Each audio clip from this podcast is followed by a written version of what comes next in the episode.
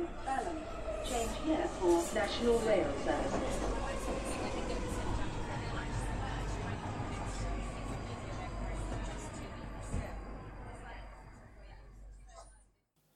Bine te-am regăsit în stația Londra. Eu sunt Manuel Cheța de la manuelcheța.com și tu asculti podcastul Un român în Londra. Suntem de data aceasta la episodul numărul 120, unde discutăm despre 10 ani de blogging, ai mei, desigur, despre pasiuni și hobby-uri, despre milioanele de ascultători români fictivi de podcast și, bineînțeles, despre realitățile vieții din UK. Acest episod a fost înregistrat în data de 14 iulie 2020, pe la 8 seara, într-o zi de marți. Să nu uităm, podcastul de față se poate asculta și pe Podbean, iTunes, Spotify și, bineînțeles, pe radio.com, radioul românilor din Marea Britanie.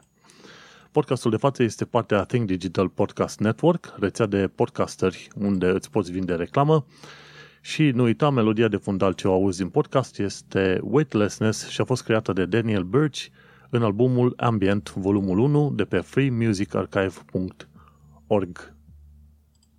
Așadar, bine te-am regăsit la un nou episod. Uite că am mai trecut o săptămână. Câteodată după ce public episodul de podcast, mi se pare că e mult până săptămâna viitoare și cine știe câte lucruri se vor mai întâmpla până atunci. Dar uite-te că una-două vine weekendul, una-două vine ziua de luni și după care, hopa, trebuie să fac un uh, nou episod de podcast, așa cum, așa cum am eu înțelegerea cu zeii interneților și cu karma uh, webului. Și uite-te cum, de data aceasta mă pot bucura să dau o veste foarte faină că am împlinit 10 ani de blogging. Pentru cine nu știe, bloggingul este o activitate de scrie pe blog. Este foarte ușor să-ți faci un site propriu pe platforma wordpress.com și scrii repede articole de la 5 minute de când îți faci contul pe wordpress.com, poți să scrii deja articole de blog și să descoperi dacă ai veleități de scriitor sau nu. Undeva prin 4 uh, aprilie, 4 aprilie nu, era 4 iulie 2010, scriam și eu primul articol de blog, un Hello World foarte simpluț, după care au trecut 10 ani de zile și uite-te că după mai bine de 2100 de articole scrise pe manuelcheța.com, iată că m-am pomenit că am uh, făcut și emisiune de științe și tehnologie în Brașov în 2014-2015 și am început și podcastul de față prin 2016. Vorba aia, trec ani și ai timp să te ocupi de foarte multe lucruri interesante care îți plac și de pasiunile tale. Și pasiunile, hobby-urile sunt exact primul meu subiect de discuție din episodul de față. Interesantă chestie și o să fac legătura cu bloggingul și de ce este util pentru tine, ascultătorile, bloggingul, dar uh, să fac o, o mică paranteză. La un moment dat vorbeam cu cineva și vreau să știu dacă acea persoană are pasiuni. Și în principiu, când te angajezi inclusiv în UK, te întreabă dacă ai hobby-uri sau pasiuni. Și hobby-uri sau pasiuni nu sunt chestiile alea pe care le scrii tu în CV-uri în România ca să dea bine și frumos, pentru că tot omul știe că chestiunile alea sunt niște falsități.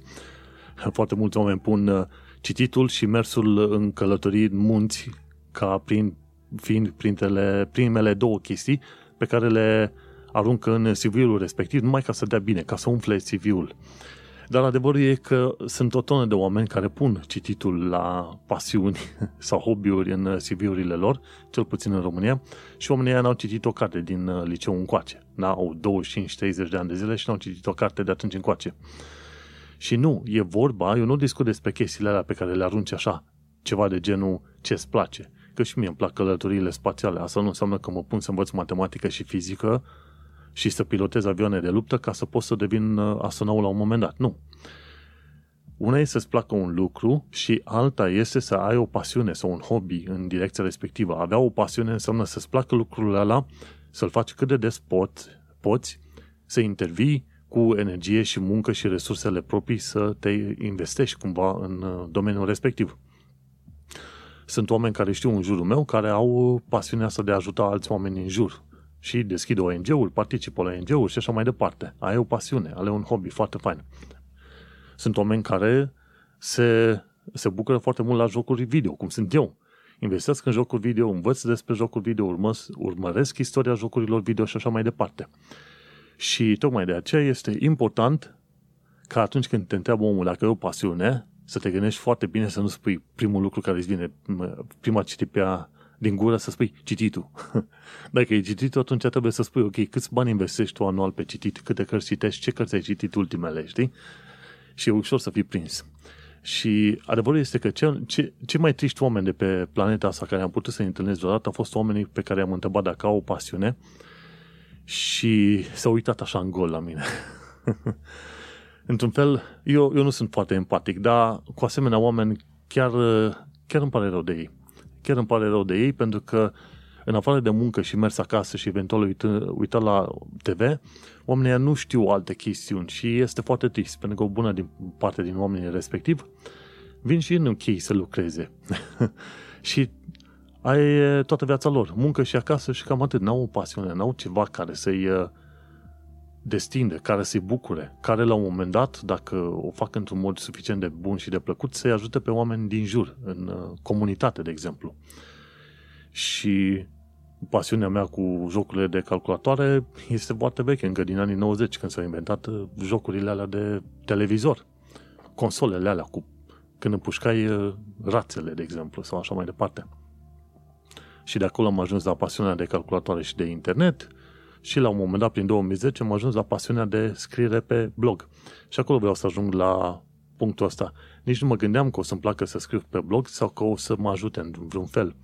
Dar adevărul este că sunt foarte mulți români care știu că nu au o viață tocmai bună și simpatică în UK și probabil că ar vrea să discute în mod liber și deschis, să-și povestească experiența, dar nu știu cum și nu știu cui, de exemplu. Ei bine, eu sunt aici să-ți dau o metodă foarte, foarte simplă.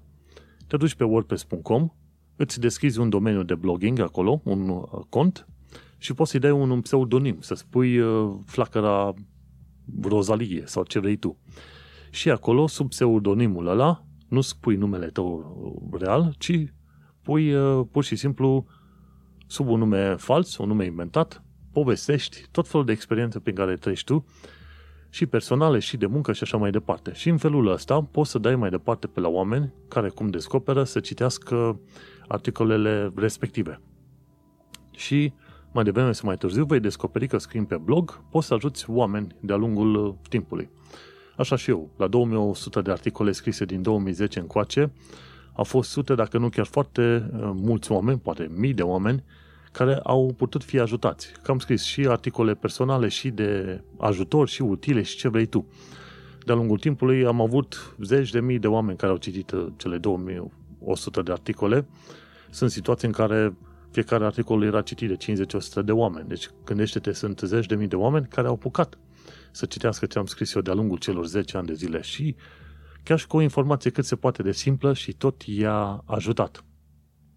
Și de aia, dacă la un moment dat te gândeai că nu ai niciun fel de pasiune, de ce nu? Du-te pe wordpress.com și faci acolo un cont și începe să scrii.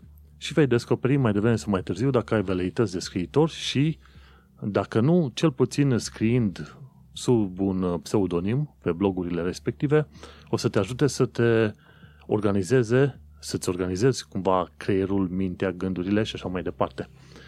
Și în felul ăsta, uite că o să ai și tu o pasiune cu care te poți mândri la o bere când te întâlnești cu prietenii. Băi, care e pasiunea ta? Pasiunea mea este bloggingul. Și mi se pare că de-a lungul anilor s-a făcut oricum o triere de blog, bloguri și prin România. Erau vreo 60 de mii într-o vreme. Și pasiunea o faci nu pentru că vei câștiga niște bani de pe urma aia sau celebritate, ci faci un lucru pentru că îți place. Și ți-e drag și eventual mai devreme sau mai târziu ajuți oamenii. Am pus un uh, link în show notes pe manuelcheța.com, 10 ani de blogging. Poate ai chef să citești articolul respectiv, să vezi ce concluzie am tras după 10 ani de blogging și să vezi de ce până la urmă este util să-ți uh, prezinți părerea să o povestești mai departe. Acum vreau să mă întorc puțin el către sectorul de podcasting. Săptămâna asta a fost o săptămână incredibilă, ca să zic așa, în, uh, în ceea ce privește informațiile venite din România legate de podcasturi. În caz că nu știi, podcasturile sunt pur și simplu niște înregistrări audio făcute de către oameni și care ajung pe tot felul de platforme de unde te poți înscrie pe platforma aia și downloadezi fișierul audio ca să-l asculti când o fi tu, cândva mai încolo. De cele mai multe ori, podcasturile sunt destul de personale și oferă un comentariu pe marginea unor informații, știri, evenimente și așa mai departe. Podcastul în sine este strict uh, audio și îl asculti de cele mai multe ori când îți faci alte treburi. De exemplu, faci curățenie prin casă, faci naveta și așa mai departe. Americanii au început podcasturile, primele podcasturi undeva prin 2000-2004, cam pe acolo. Și în România podcasturile au început undeva prin 2014, printre primele podcasturi a fost ICR Podcast. Era din 2010 un alt podcast numit Podcastul Scepticilor, Sceptici în uh, România. Știu că la un moment dat n-au mai făcut episoade noi, dar probabil vor reveni. Sceptici în uh, România aveau uh, emisiuni, episoade în care combăteau tot felul de mituri din astea pseudoștiințifice care, care apăreau prin România. Și oamenii au fost chiar înaintea vremurilor lor pe România, de exemplu. Și asta era prin 2010 când au început ei. După au mai început în uh, România prin 2014 podcastul de istorie Dorin Lazar și cu Sergiu Motreanu și ICR Podcast Eftimie video cu Dorin Lazar. Și apoi au mai apărut. Mi se pare că în momentul de față sunt vreo 60-70 de podcasturi pe România cu un număr total de ascultători poate până la 200 de mii de oameni care ascultă strict uh, podcastul pe România. și aici ajungem la chestiune foarte interesantă și fantasmagorică legată de podcasturile din uh, România. Dacă să să te uiți, nu foarte mulți români din afară ascultă podcasturi, dar mite în țară, știi? Și la un moment dat Dorin Lazar a scris uh, un articol în care punea sub semnul întrebării cifra promovată de cei de la Brat, biroul român de testare a audienței multimedia și așa mai departe și promovat de către cei de la Think Digital Podcast Network, din care fac și o parte, teoretic, ca rețea. Și cifra pe care o promovau cei de la Think Digital, împreună cu Brat, era că România are vreo 3,2 milioane de ascultători de podcast. Și chestia asta m-a apucat să m-a apucat puțin râsul. Pentru că dacă stai să te uiți la o parte dintre oamenii care sunt listați acolo și știi cam câți ascultători au, au ei săptămânal, poți să faci prin exagerare să ajungi la 200.000 de ascultători de podcast din, uh, din România. Și aici nu pui Facebook Live sau uh, YouTube, pentru că alea nu sunt podcasturi, alea sunt vidcast, videocasturi și alte chestii, alea nu, nu, se, nu se pretează tocmai la ideea de podcast cum este ea în uh, mod clasic și bine recunoscută cum e în străinătate, știi? Uh, dacă vrei să asculti podcasturi din străinătate, de exemplu, This Week in Tech, Tweet, Tweet, T-W-I-T, găsești rețeaua respectivă are, cred că, vreo 20-30 de podcasturi diferite pe teme de tehnologie. Și sunt din 2004-2005, cam de atunci. Și în România au făcut ăștia Podfest, un fel de festival al podcasturilor, în care povesteau cât de mulți oameni ascultă podcasturi în România și cât, cât de mulți bani se pot face la un moment dat prin podcasturi în uh, România. Eu laud inițiativa Think Digital de a crea o rețea de podcasting, după aia să ai reclame prin ei și așa mai departe, însă ceea ce nu-mi plac uh, mie sunt minciunile gogonate pe care le promovează ei. Ăștia de la Brat au făcut un chestionar online, 4.000 de oameni, și din aia 4.000 de oameni, în modul în care au răspuns ei, a reieșit faptul că există, prin extrapolare, 3,2 milioane de ascultători de podcast în România, un milion de ascultători de podcast uh, prin zonele rurale și 2,2 prin orașe, știi? Ori cifrele reale nu sunt alea, știi? Am văzut că modul, unul dintre modurile în care cei de la Think Digital calculează audiența era așa, ai 10 ascultători săptămâna asta și dacă tu ai săptămânal cât un uh, episod de podcast, asta înseamnă, asta înseamnă că într-o lună tu ai 4 episoade de podcast, fiecare episod are 10 ascultători, practic în total ei calculează în loc să zică ok, ai totuși aceia 10 ascultători de podcast într-o lună, nu, ei calculează într-o lună că ai 40 de ascultători de podcast. Ori numărul de ascultări și de downloaduri nu este egal cu numărul de ascultători, știi? Dacă în mod recurent, recurent săptămână de săptămână, numărul de ascultări de podcast se ridică pe la 50, de exemplu, cum e la podcastul ăsta, e bine, atunci poți să-ți dai seama că podcastul respectiv are 50 de ascultători. Nu adun 50 cu 50 cu 50 ca să zici câți ascultători are pe lună. Că nu contează de câte ori downloadează, că până la urmă sunt cam tot aceiași oameni. Și suma asta de 3,2 milioane de oameni este fantasmagorică și extrem de mincinoasă, făcută în stilul ăla românesc și nesimțit, în care umfli în speranța că vor fi firme de marketing care vor plăti niște bani sănătoși. Și nu este frumos. Și nu, Dagostanca mi se pare că este printre uh, cei care uh, au un cuvânt mare de spus pe la braci la Think Digital Podcast Network, Network dar suma asta nu este foarte, foarte îndoielnică. Dorin Lazar estima că ar fi pe la vreo 200.000 de ascultători de podcast în România. Eu estimez că n-ar fi mai mult de 100.000 de ascultători de podcast cu îngăduință, da? Și vorbind de, de podcasturi, ok, clasice, cum le știm noi, când, pe care le iei prin iTunes, uh, Spotify și așa mai departe, nu pe YouTube. Și e, e foarte distractiv modul în care de la 4.000 de oameni poate să ajungă undeva la 3,2 milioane. Sumele alea sunt cam mincinoase, metodologia lor este cel puțin îndoielnică și așa mai departe.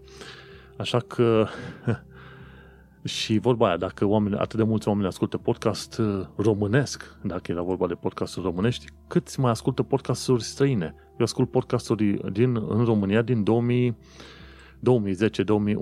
2010-2011 și eu n-am ascultat podcasturi românești decât din 2015-16 când au făcut cei de la ICR Podcast și mă ascultam uh, sceptici în România. Atâta, două podcasturi.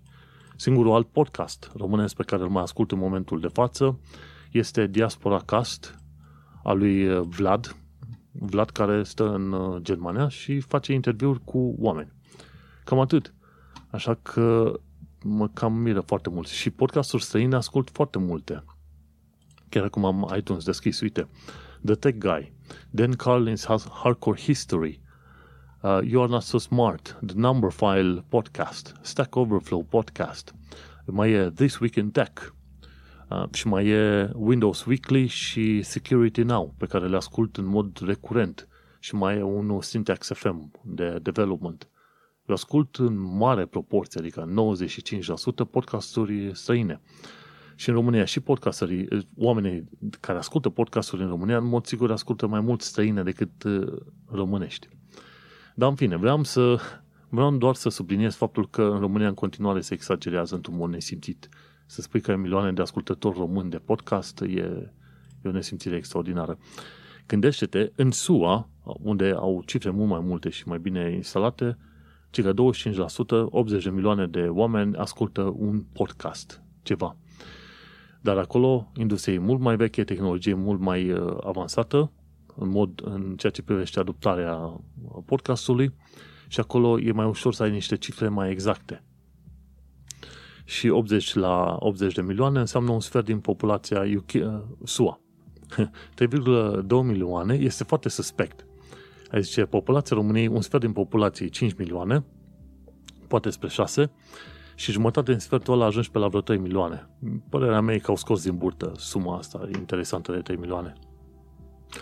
Un lucru pe care trebuie să-l învețe fiecare om, inclusiv cei care pleacă în străinătate și locuiesc în, în UK, mă, fii sincer.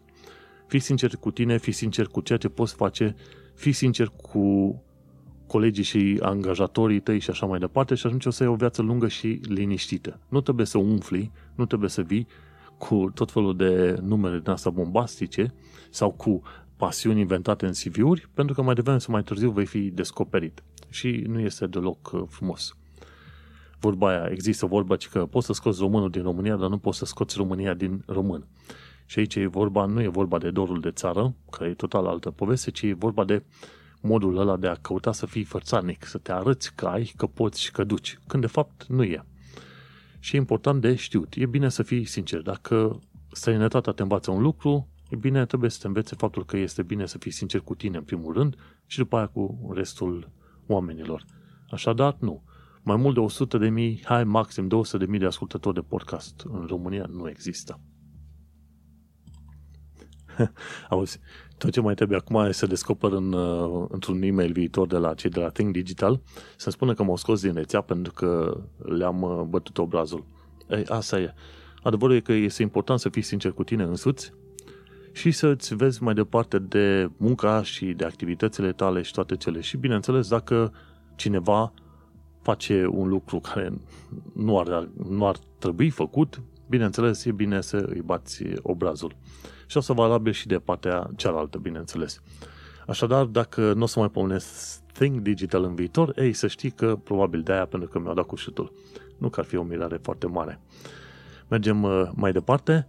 O să vorbim și de realitățile vieții în UK, dar vreau să pomenesc înainte de aia de faptul că dacă ai nevoie de informații legate de Settled Status, nu uita să te duci pe canalul de YouTube Settled QA. E un canal uh, de YouTube făcut de un grup de poloneze și un grup de românce care ajută oamenii cu tot felul de întrebări legate de, um, de Settled Status. Și la fel, du-te pe Facebook și caută uh, Romanian and Eastern European Hub, Arond Rand E Hub pe Facebook și ei te pot ajuta și cu muncă și cu informații de locuit, inclusiv cu uh, tot felul de informații legate de Brexit și de uh, settled status. Și trebuie să pomenesc un singur lucru foarte important, este că în tot felul de ONG-uri din asta care ajută oamenii, peste 95%, dacă nu chiar mai bine, sunt femei care ajută oamenii stânga și în dreapta. Și în momentul în care un român se gândește la un moment dat să zică că femeia e numai bună de cratiță, e bine că uite-te că femeia în străinătate se duce și își consumă din timpul propriu și din nervii proprii ca să facă ONG-uri și să ajute uh, tot prostul, care mai apoi o întreabă dacă știe să facă mâncare la prima întâlnire, știi? Asta e o informație care trebuie luată în considerare, pentru că n-am văzut foarte mulți români, bărbați, implicați în activități din asta de voluntariat. Și ca să nu uit, am o veste foarte bună, bineînțeles pentru mine, am reușit să termin de citit cartea The Adventure of English de Melvin uh, Bragg. Finally, după atât de mult timp. Într-adevăr, cartea n-a fost foarte mare, numai 400 de pagini, dar nemai făcând naveta, mi-a fost foarte greu să mă țin de citit. Dar în ultimele două săptămâni m-am enervat și mi-am făcut așa un cel precis să citesc măcar un capitol pe zi, ca să ajung la final și să pot trece și la alte cărți foarte interesante. Și The Adventure of English de Melvin Bragg este o carte foarte interesantă care îți vorbește de evoluția unei limbi concomitent cu evoluția țării respective, a națiunii respective. Bineînțeles, e vorba de Anglia și de limba engleză. Bineînțeles, în toată afacerea asta este bine de tas o paralelă. De exemplu, la un moment dat, vorbea cartea asta chiar înspre final, de faptul că în Franța există o lege care interzice oamenilor să folosească anumite cuvinte noi. Auzi, să-ți interzică să folosești în documente oficiale sau ce știu, în ziare, anumite cuvinte noi, ca nu cumva să se strice puritatea limbii. Ori țările care insistă să aibă o, o puritate a anumite limbi, țările alea riscă la un moment dat ca limba lor să dispară. Ceea ce trebuie înțeles este că limba unei țări este un organism viu, care importă cuvinte din străinătate și, bineînțeles, în modul în care interacționează cu națiunile din jur, exportă cuvinte. Și așa a fost cu limba engleză. Și limba engleză, engleză a ajuns într-un punct în care, bineînțeles, ajutată de ambițiile imperialiste ale Marii Britanii, a ajuns să fie vorbită peste tot. Dar nu asta e cea mai importantă chestie. Cea mai importantă chestie este că în diverse zone limba engleză a început să evolueze în altceva. De exemplu, în America de Sud-Est, unde erau foarte mulți sclavi negri aduși din Africa, se vorbește o engleză, nu este engleză americană, nu este engleză britanică, ci este uh, ceva zice American Vernacular English, o engleză diferită. Și mai sunt limbi engleze diferite, numit, de exemplu, creola, vorbită prin zona Jamaica, Caraibe, ceva pe acolo, și apoi alte tipuri de engleze vorbite mi se pare, prin uh, zona Singapore, Malaysia și așa mai departe și, bineînțeles, Australia și Noua Zeelandă au cumva propriile lor limbi engleze. Și nu poți să-ți dai seama de faptul că există o specie întreagă de limbi engleze decât după ce înveți limba una dintre astea și te duci într-o țară vecină care are ca limbă oficială limba engleză. Și vezi, de exemplu, în UK la pantaloni se zice trousers, în SUA se zice pants, dar în UK pants se traduce în, uh, în uh, SUA la underwear.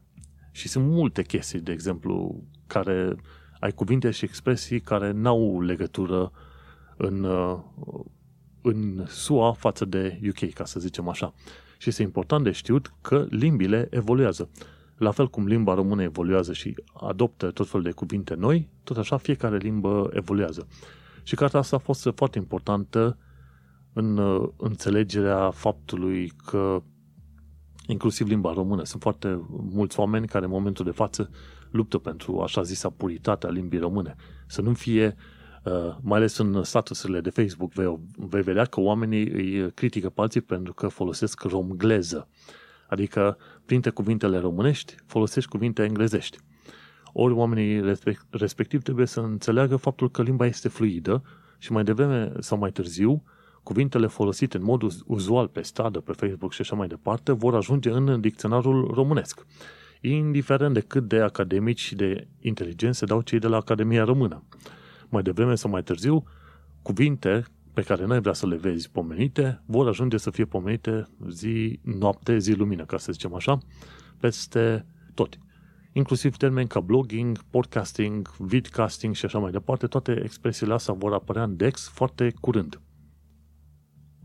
Și nu, am reușit să citesc, citesc cartea respectivă și am trecut acum la o carte nouă scrisă de Rebecca McKinnon numită Consent, Consent of the Networked consimțământul uh, celor uh, de pe internet, cum ar veni tradus așa. Nu am o traducere exactă în momentul de față.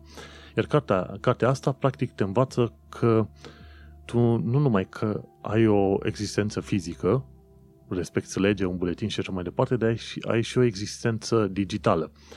Și o perioadă bună a fost un Wild Wild West pe internet. Fiecare făcea cum vrea, cum nu convenea, fiecare își folosea tot felul de identități false sau nu, torrenturi, furturi, ce vrei tu.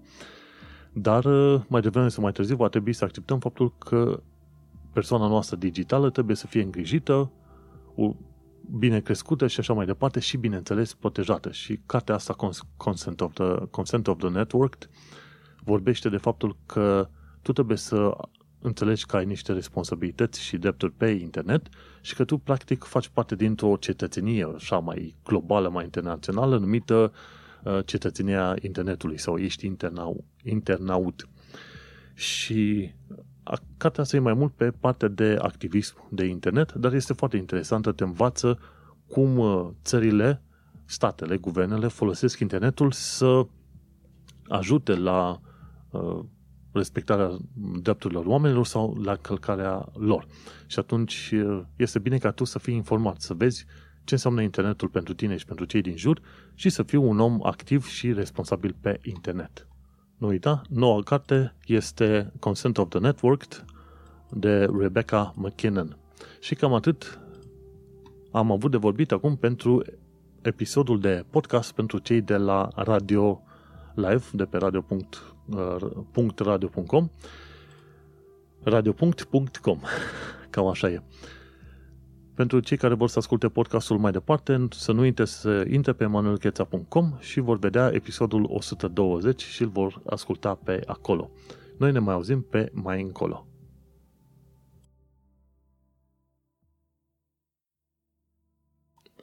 Chiar acum am avut și eu o pauză de cafea. Bineînțeles că nu este live. Pot, pot să ai podcasturi live, de ce nu? Însă e prea multă bătaie de cap și nu am chef de treaba asta. E, podcasturile merg făcute și live atunci când tu ai măcar doi oameni care lucrează. Și atunci unul vorbește, celălalt ia o pauză și revine. Când ești de unul singur ca mine, vorbești un segment, după care trebuie să iei o pauză, iarăși alt segment și iarăși pauză și așa mai departe, pentru că altfel eu să vorbesc o oră în mod continuu este extrem de obositor. Alți oameni ar putea vorbi, eu nu. Și așa am luat o pauză de cafea. Cold brew coffee, vanilla cold brew coffee. Dacă nu știi cum se face cafea cold brew, caută pe internet cold brew. Și nu o să regreți. De când am pus gura pe cold brew coffee, mi-a plăcut enorm de mult, dar mai ales de când am pus gura pe vanilla coffee. De atunci n-am mai vrut nimic altceva. Că atunci când ai la țară, te duci la bunici și bunicii dau câinilor numai mămăligă. O dată pe zi îi dau mămăligă la prânz, un, un drop de mămăligă și asta e toată mâncarea câinelui pe toată ziua. și te duci la el și îi dai niște parizer. Și câinele ăla deja e nebunit, te dă ochii peste cap, face ture și mănâncă parizerul ăla dintr-o singură bucătură și după aia nu mai vrea nimic altceva, să-l omori când nu mai vrea nimic altceva decât parizer. Așa și eu. De când am descoperit vanila cafei, nu mai, nu, nu mai vreau să beau nimic altceva. Și luând pauza asta, mi-am adus aminte că uitasem să vorbesc în prima parte de realitățile vieții din UK, dar întregul podcast este despre realitățile vieții din UK. Și avem extrem de multe lucruri de vorbit, dar bineînțeles nu, nu e timp să parcurg toate subiectele. Uite că sunt vreo, cred că vreo 30 de linkuri diferite. N-am timp suficient să vorbesc pe toate astea. Bineînțeles, dacă ai sugestii, nu uita să trimiți sugestiile și reclamațiile pe manuelcheța.com.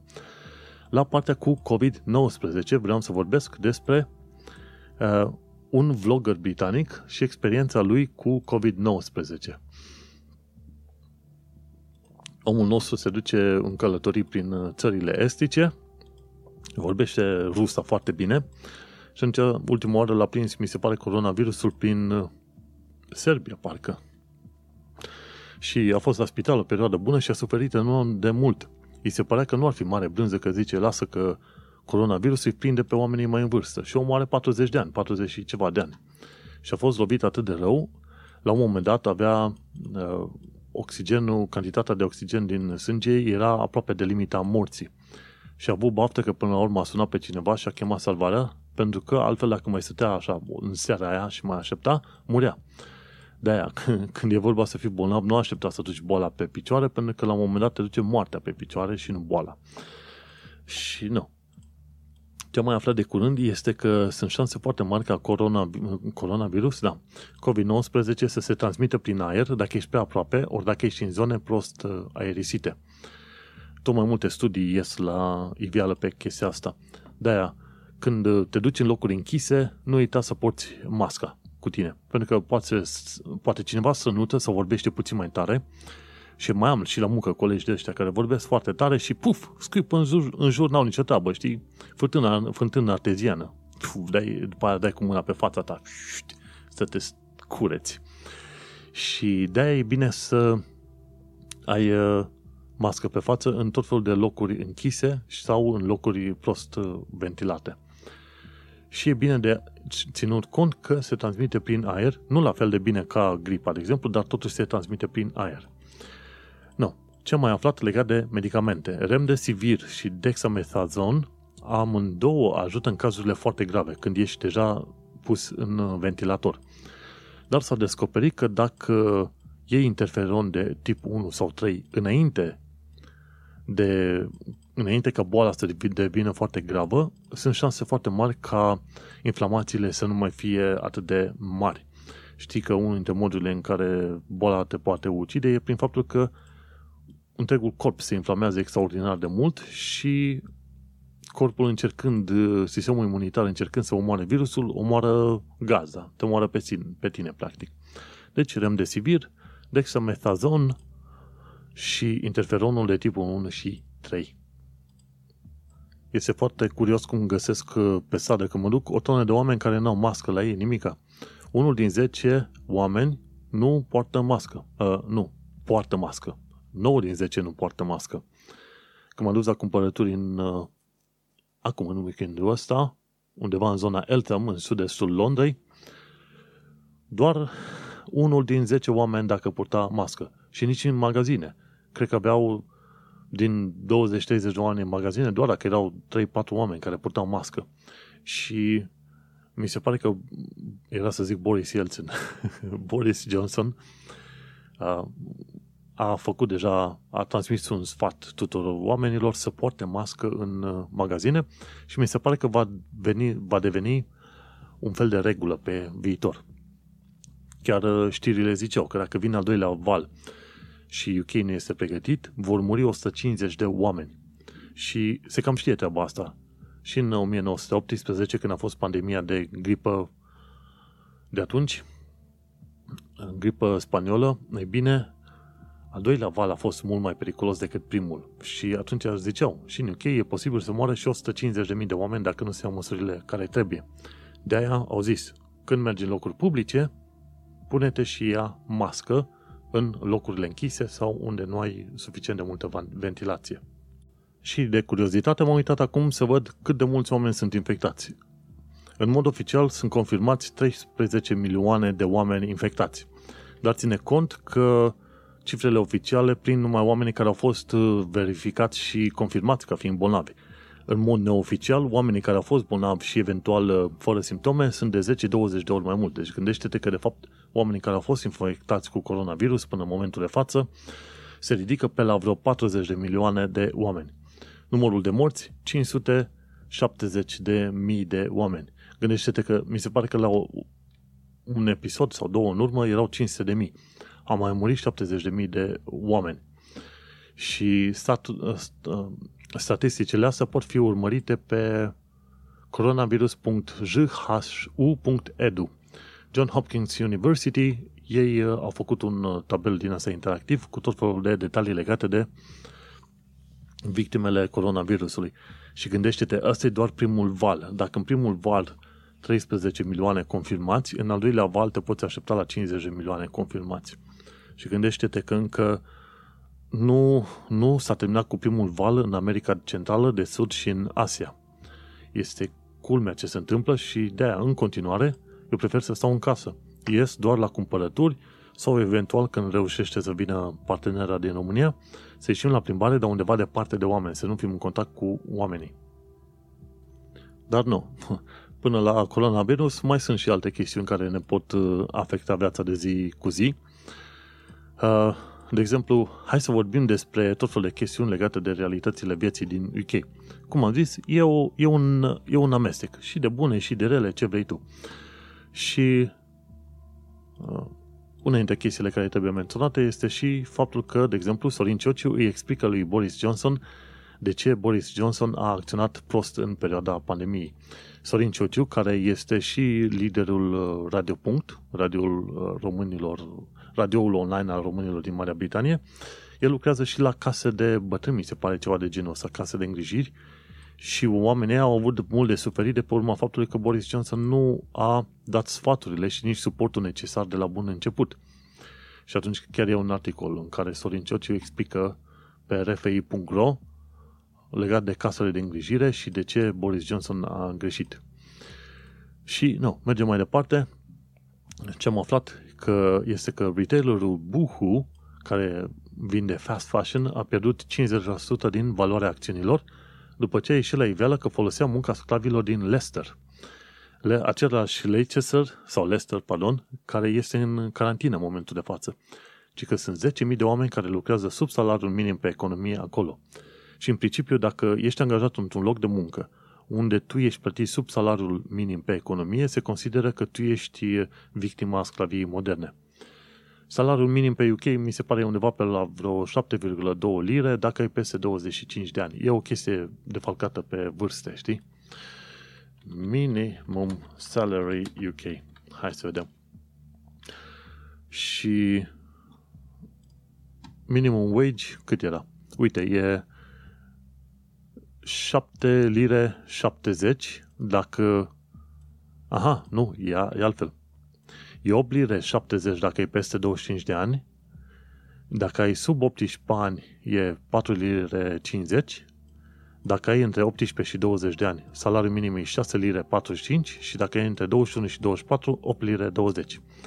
Dar majoritatea oamenilor care se duc la muncă sunt undeva în aia 21-24, adică 8 lire, sau 25 peste 8 lire 70. Așa că e important de știut.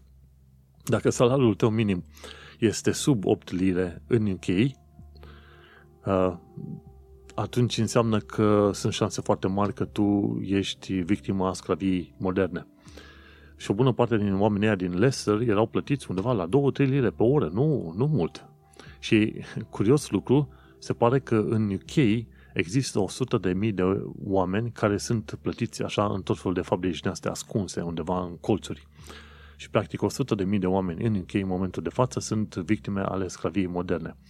foarte mulți dintre ei lucrează fie în fabrici, fie la spălătorii auto, fie la spălătorii de vase pe undeva, fie la, ce știu, la curățare de unghii, ceva de genul ăsta, și la manicură, pedicură și așa mai departe.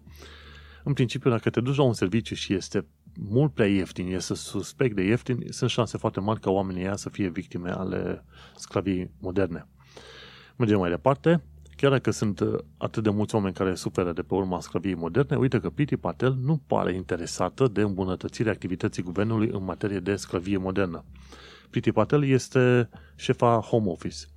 Ea e foarte hotărâtă să țină cumva europenii la distanță, ca și cum uh, europenii ar fi ciupa, ciuma cea mai mare, știi, în toată chestia asta cu uh, Brexitul. Dar ea dă vina pe sensibilități din astea uh, etnice sau culturale când spune că uh, sensitivități culturale când spune că nu s-au făcut suficient de multe uh, protecții pentru oamenii care, pentru cei 10.000 de oameni care lucrează pe minimul, sub minimul pe economie în uh, Leicester. Dar adevărul este că în UK, UK, cum ziceam, încă din 2016, în UK nu se fac verificări pe la firme să se vadă care sunt condițiile de muncă și așa mai departe. Din ce am înțeles eu, UK merge mai mult pe sistem de încredere și de raportare. Practic, uh, dacă cineva nu raportează, e posibil ca problema să nu existe și uh, guvernul UK nu face verificarea. Dar, de exemplu, în uh, Tooting, în sudul Londrei, unde am locuit uh, cam aproape un an de zile, vorbeam cu oameni pe acolo, inclusiv un manager de fast food și zicea, măi, eu sunt plătit un salariu de casier, de eu fac muncă de manager și pe lângă munca mea normală, eu primesc și bani la negru în în plus ca să am mai mulți pentru activitatea pe care o fac. Și zice, mă, sunt foarte mulți oameni care lucrează la restaurantele din jur care au sub minimul pe economie. Sunt plătiți într-un mod ilegal sub minimul pe economie. Și sunt mulți alții care sunt plătiți la negru. Își lua patronul ăla la care lucrea el, își lua câte un nou merțan sau o nouă mașină la, odată la câteva luni de zile și pe ăștia îi plătea la negru o parte din salariul la deschis, așa, pe, la facturi cu ce vrei tu, iar o altă parte îl, plă, îl plătea la negru. Și n-am auzit, de exemplu, să se facă in, uh, inspecții, arestări și așa mai departe, amenzi, toate cele. Eu n-am auzit absolut nimica în ultimii 4-5 ani de zile ceva activitate pe chestii asta legată de fraudă în uh, sudul Londrei. Și gândește-te, în Londra, în mod uh, teoretic, ci că un miliard de lire anual circulă pe piața neagră, din care se bănuiește, ăștia de la MI, uh, MI6, bănuiesc că undeva pe la 100 de milioane de lire ajung cumva în rețelele ilegale și de terorism din afara țării. Iar uh, Priti Patel este foarte îngrijorată de situația europenilor și dacă ar putea i-ar da cu șutul afară una, una cu două, în loc să rezolve niște probleme interne reale. Și ce am aflat de curând este că poliția mai are de învățat și trebuie să condamne abuzatorii, nu victimele. Era vorba de cazul uh, Rochdale Grooming, acolo unde o tonă de fete de la casă de copii au fost uh, o, violate, atacate și așa mai departe de către rețele întregi de, de uh, indivizi ilegali, ilegali în sensul modul în care profitau de ele. Uh, și o parte bună dintre indivizii respectivi mi se pare că erau uh, pakistanezi. Și una dintre scuzele pe care poliția le-a adus la înainte, că, la înaintare, când au făcut investigațiile alea, era că le era teamă nu care cumva să fie considerați rasiști.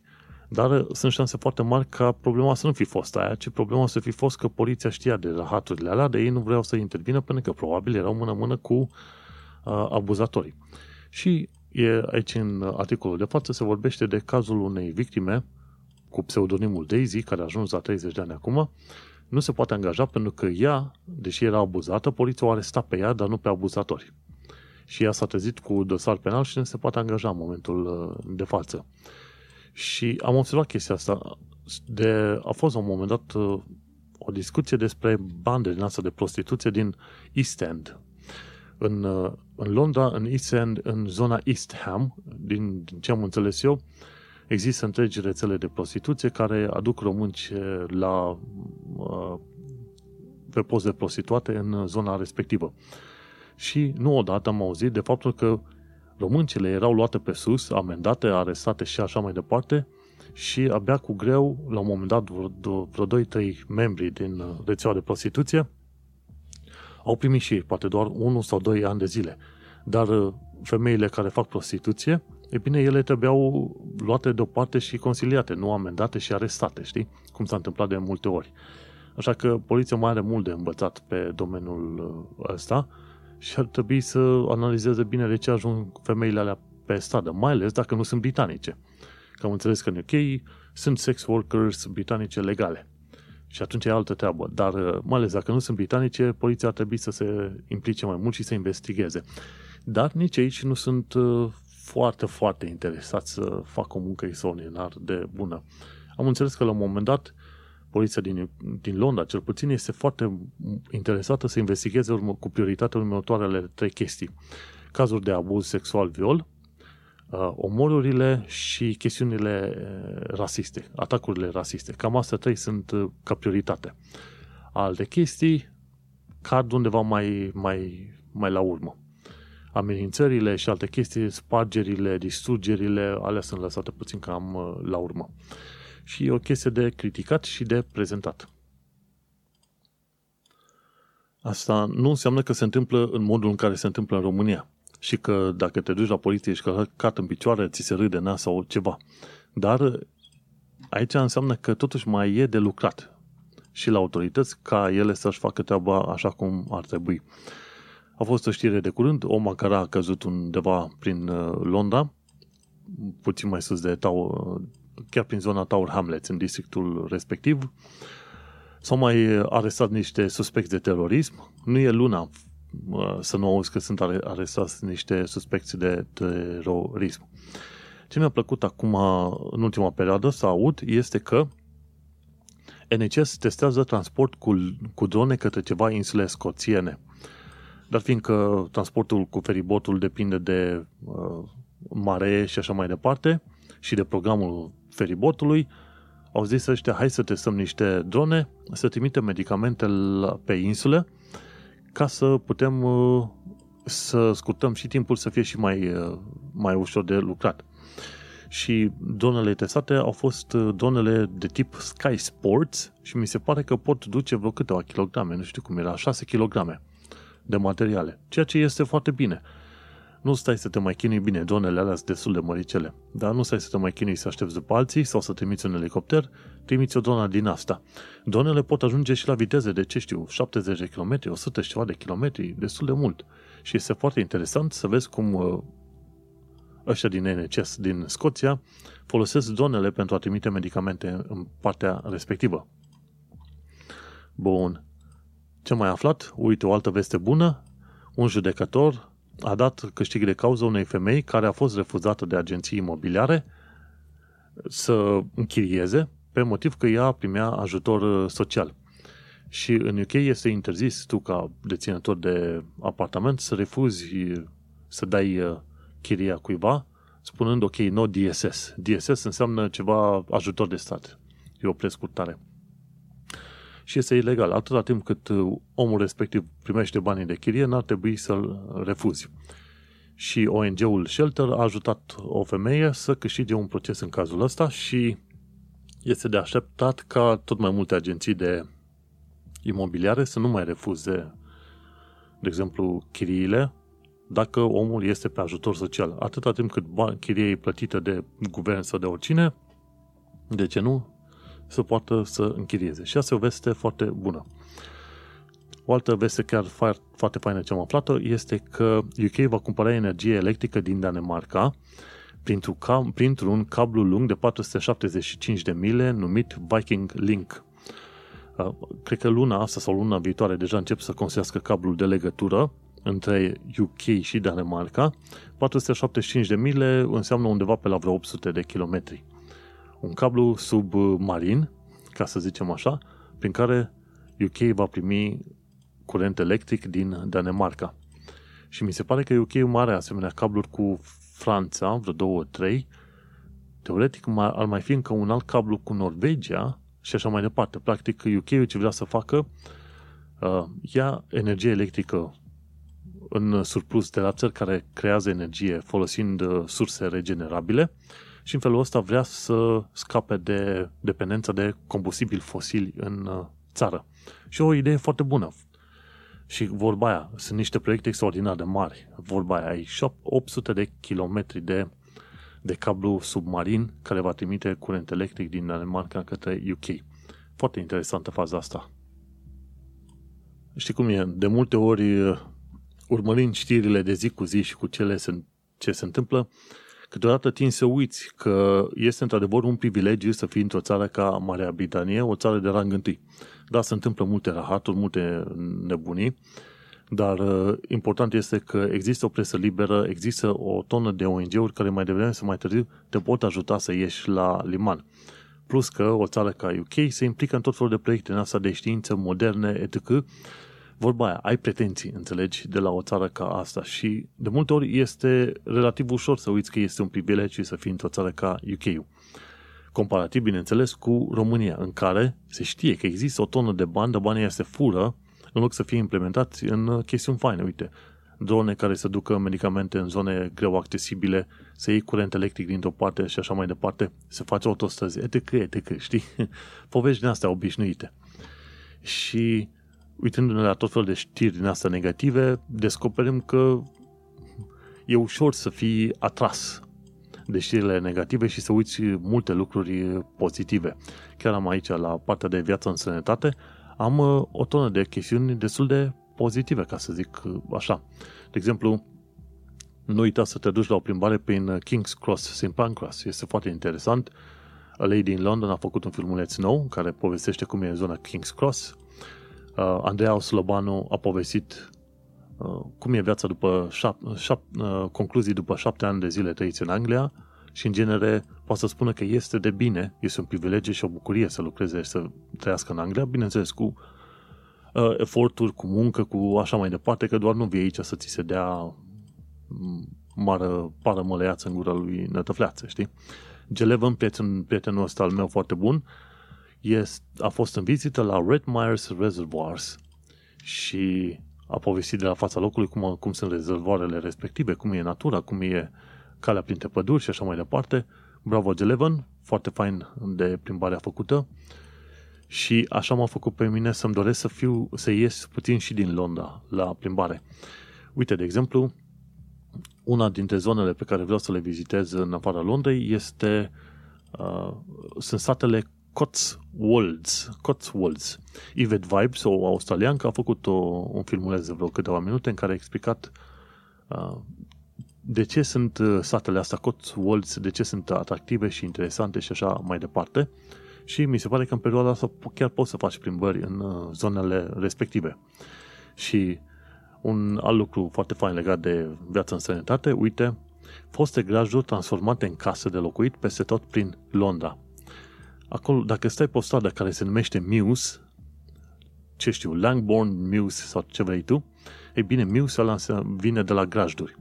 Asta înseamnă că pe străzile respective erau foarte multe grajduri și casele respective au fost transformate din grajduri în case de locuit. Și ăștia de la dezin.com au făcut o listă cu 10 da, dezin.com cu 10 asemenea case transformate din grajuri în case foarte moderne și foarte interesante, interesante în stil din asta nordic. Este drept, nu sunt foarte mari, dar adevărul e că tu n-ai nevoie de locuri foarte mari, ci ai nevoie de locuri eh, bine aerisite, aerisite făcute cu gust și curate. Și Londra este unul dintre locurile din lume în care vezi grajduri, foste grajduri de acolo 100 și ceva de ani de zile, transformate în case de locuit. Și uite ce am mai aflat de curând este că uh, se poate trăi și în Londra cu un salariu de 1000 de lire. E, uh, cum îi zice, uh, Paula Baciu a scris pe vice.com la secțiunea română cum se poate trăi cu 1000 de lire salariu în Londra. Stă cu un prieten undeva în casă, își plătește partea de chirie și mâncare, mai merge la o mâncare în oraș și așa mai departe și lucrează, mi se pare, în, în perioada asta, gen uh, la un pub. Să servească mâncare și băuturi la un pub. Și uite-te că cu 1000 de lire se poate trăi în Londra. Dacă nu-ți bagi joc de bani, bineînțeles, cu 1000 de lire se poate trăi chiar liniștit. Cu toate că Londra este un oraș extrem de scump, cum aș zice, sunt uh, foarte multe situații în care, într-adevăr, poți să scoți liniștit 800-1000 de lire bani în buzunar, chiar dacă lucrezi munci de jos. Dacă te duci să stai undeva cu coleg sau colegă de cameră, uh, plătești vreo 300 de lire pe un pat într-o cameră cu coleg de cameră, te înțelegi cu colegul de cameră, este foarte bine și atunci reușești să pui și un ban departe. Sunt zone, de exemplu în zona, de, în zona Tooting Broadway, în sudul Londrei, unde poți să, poți să ții o cameră la 400-500 de lire numai pentru tine, stai într-o casă cu mai mulți oameni, dar asta este viața. Împarți bucătărie, baie și așa mai departe. Cum am zis, asta este viața. Și dai 500 de lire pe o cameră și îți mai rămân 500 de lire pentru mâncare, navetă și eventual să mai strângi un ban. Și asta e pentru început, când vii. În timp, când mai crești în salariu, în funcții, îți mai faci o calificare, mai înveți ceva nou, mai devreme sau mai târziu ajungi la 2000. Și atunci ți și mai bine, știi? Îți permiți să te muți într-un loc mai, mai bun, mai interesant, mai plăcut. Așadar, se poate și cu 1000 de lire să trăiești în, în Londra. Nu, nu e lux, dar nici nu poți să zici că mor de foame sau dormi în, într-un șanț. Aș fi curios să aflu și de la tine ce experiențe ai avut tu, de ce nu, că e bună, că e rea, este bine să o explici, să o povestești ca să se știe mai departe. Ultima chestie care, despre care vreau să mai vorbesc este despre învățarea limbii engleze. Am, am un link chiar la final, câteva linkuri. 10 expresii englezești amasate, cum pronunți 20 de locuri din UK, asta este cea mai, cea mai dureroasă parte, locurile din UK, locali, locuri, localități.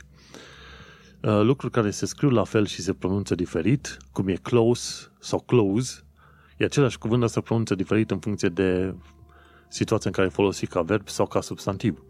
Și, de ce nu, dacă vrei, poți să afli despre Horatio Nelson, cel mai îndrăgit marinar uh, britanic. Nu uitam, intră pe manuelcheța.com la show notes ca să dai de sursele respective. Ei, până aici ne-a fost. Uite că Covidelul ne-a mai scăpat și săptămâna asta. Nu știm cum vom mai trăi în continuare. Vom descoperi ce va fi, ce vom mai trăi. Rocodaci! Câinele ăsta la apucă să late tocmai când fac un înregistrări de podcast. Și în episodul 120, iată că am vorbit despre pasiuni sau hobby-uri, despre milioanele de ascultători români fictivi de podcast și despre realitățile vieții din UK cu bune și rele, și la mulți ani mie pentru 10 ani de blogging și vom vedea când ajungem și la 10 ani de podcasting. Să nu uităm, sunt Manuel Cheța de la manuelcheța.com și tu ai ascultat podcastul Un Român în Londra, episodul numărul 120. Să ne auzim pe data viitoare.